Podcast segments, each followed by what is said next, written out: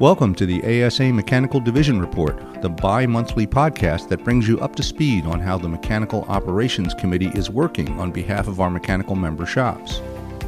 This podcast is brought to you by the Automotive Service Association and features Tom Piippo, ASA Mechanical Division Director and owner of Tri County Motors in Rudyard, Michigan.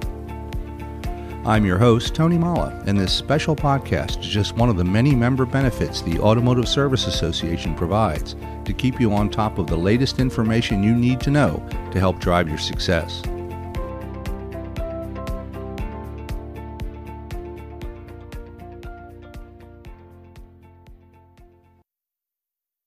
Hi, I'm Tony Molla, and welcome to the first of the ASA Mechanical Operations Committee podcast. As some of you may be aware, we do bi monthly reports on the activities of our all volunteer Mechanical Operations Committee, which really takes a look at several issues going on nationwide and in states and offers some advice to the ASA board. Welcome to Tom Piippo, ASA's Mechanical Division Director. Hey, Tom, thanks for joining us today.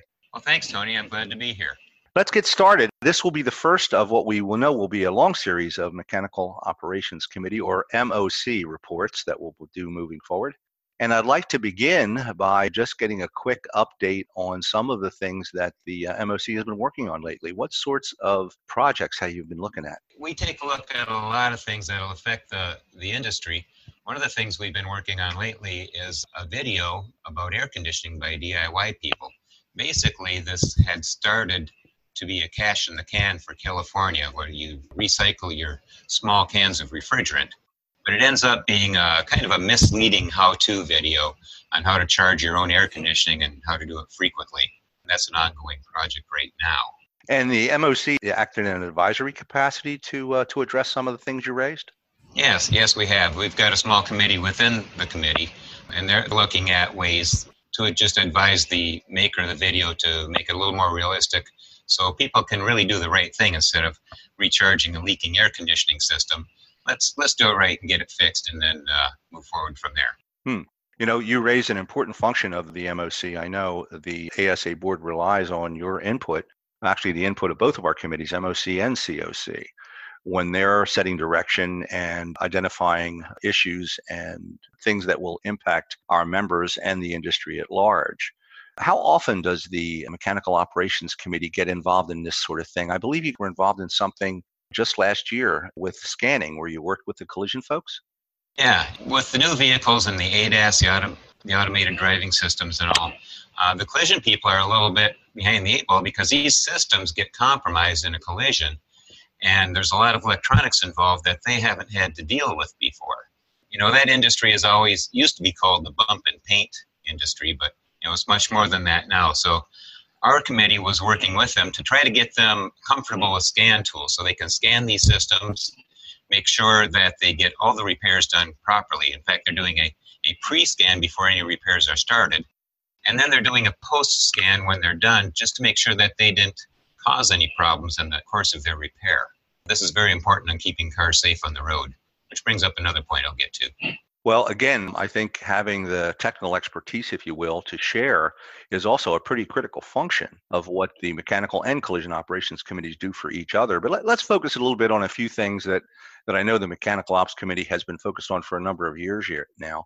One of them is the periodic motor vehicle inspection programs around the country that of recent have been under attack by legislators who don't see the value in having some sort of regular safety inspection program. What can you tell us about what's going on in that arena? Uh, is ASA still engaged? I know there's a couple of states that are that are considering bills like this. Yes, we're very much engaged, Tony. They don't seem to realize that people's safety is involved. If, if an airplane goes down and a few people get killed, they're all over it. But if a car crashes because of a safety item, it seems to be swept under the rug there's a bill in Pennsylvania that wants to kill, they currently have inspections, but they want to kill part of it. Also in Virginia, they want to kill part of that safety inspection bill. Automotive safety is of utmost importance, is our stance on this. It keeps people safe on the road, and we're we're behind safety inspections all the way. I know the two of us did a webinar not too long ago explaining some of the safety concerns that these programs detect and correct before you have a, a tragic outcome. Is that still available? I believe the webinar we did is still available. And it's very interesting because we showed some pictures of some bad brakes, bad tie rods on cars that people had no clue, you know, they were in danger until they fell apart. And the Mechanical Operations Committee, I know, works with the Washington representative on this type of, of legislative effort, mostly providing advice and I think rallying the troops. Like, for example, in Virginia, we would be reaching out to our member shops there to, uh, to write their senators and do that sort of thing. Does the MOC help with that nationwide? Uh, yes, we do. We have Bob Redding working for us in Washington, and he's on the forefront of all these bills. He keeps an eyeball on everything and and uh, keeps us informed on where we have to go and what we have to do to keep all these uh, policies intact.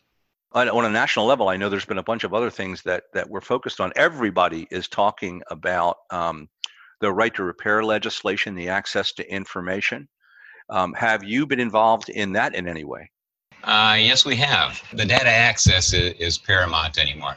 And again, with these new cars with the automatic driving systems and with the center stacks, with the telematics, you know, your car is collecting information from you and it's going out into cyberspace and you don't know where it's going. We think that people should have access to their own data and determine where they want it sent to. For instance, back in the 90s when OnStar first became relevant, dealerships were being emailed information about your car and the dealership would give you an email hey your car is a check engine light on it has a, a certain data trouble code you need to come in and get this fixed well it goes way back that far. So we kind of think that the car owner ought to decide where his information goes to. Maybe he doesn't want it to go to the dealership. You know maybe he wants it to go to his own shop an asa shop perhaps. It should be in the owner's best interest to where the data goes.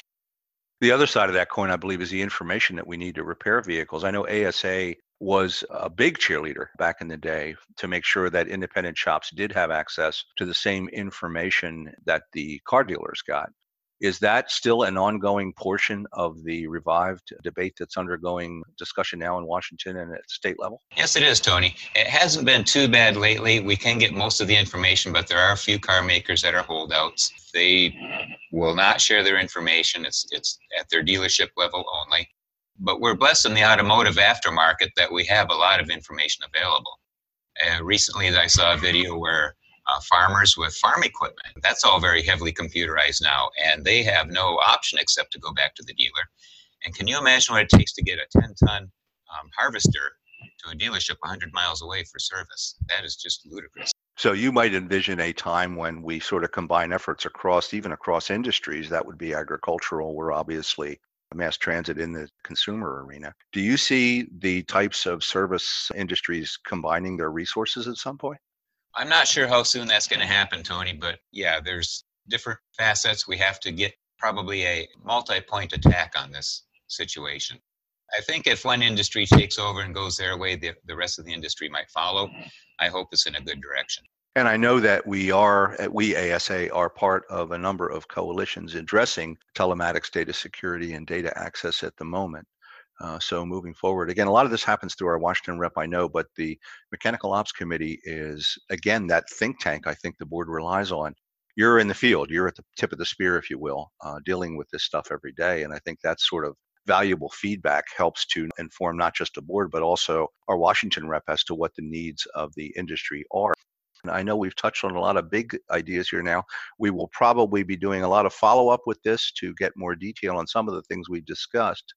But let's talk a little bit about the annual meeting. I know the Mechanical Operations Committee had a big role to play in advising our Executive Director, Ray Fisher, as to what some of the training needs were from your perspective. Tell us a little bit about, I think it's May 4th and 5th in Hurst at the Hurst Convention Center, same place as last year. And the MOC members were involved in identifying uh, some training topics. What sorts of things were they talking about? That's right, Tony. Yeah, uh, most a lot of the relevant stuff, and again, the automated driving system, ADAS system, we're going to need instruction on this for quite some time because this is a, a never-changing technology. Now, we've had some of these systems out for 10 years, and they're quite different now than they were 10 years ago, such as adaptive cruise control. Um, some of the other topics we're getting, uh, some management topics, we have management topics i know and uh, we were talking a lot about the technical side of things but you know one exciting thing uh, I understand they're bringing back CARS, the Congress of Automotive Repair and Services, as a co located event with the annual meeting. That's right, Tony. We're, we're pretty excited about bringing CARS back. It's gone away for a couple years, but we think if we start at our grassroots level, bring it back and get some good training back. You know, ASA is all about networking, about people showing up and, and sharing and, and talking. Some of the best experiences come from the old CARS shows. I'm looking forward to it a lot.